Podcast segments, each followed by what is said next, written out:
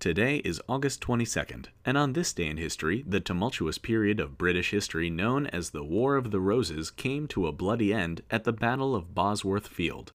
The War of the Roses was fought between two great English houses of nobility the House of York, whose heraldic badge was a white rose, and the House of Lancaster, whose symbol was a red rose. Though the war officially began in 1455, conflict had been simmering long before that. You see, in the 1450s, England was ruled by Henry VI, who was mentally unstable and later in life suffered from a series of mental breakdowns. This was enough for many of England's powerful nobles to worry about the future of the kingdom. But what was even more worrisome was that the king had no heir. If he died without a child, then two rival factions had reasonable claims to the throne. You guessed it, the House of York and the House of Lancaster. By 1453, King Henry had yet another mental breakdown, and a great gathering of nobles decided that he was unfit to rule.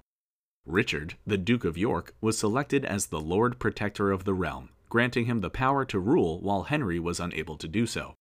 The Duke of York used these powers to imprison his rival, the Duke of Somerset, a member of the Lancaster household.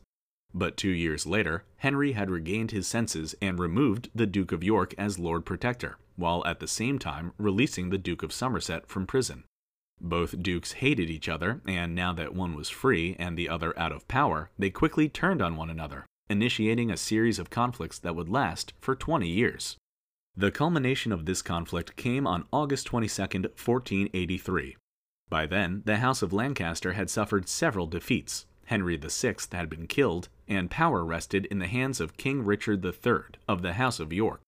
But the Lancasters weren't done yet. Henry Tudor, a distant Lancastrian relative, invaded England from Brittany and challenged Richard in a climactic battle at Bosworth Field. There, Richard was killed, his forces routed, and that very day Henry Tudor was crowned king, beginning the Tudor dynasty, which lasted until 1603.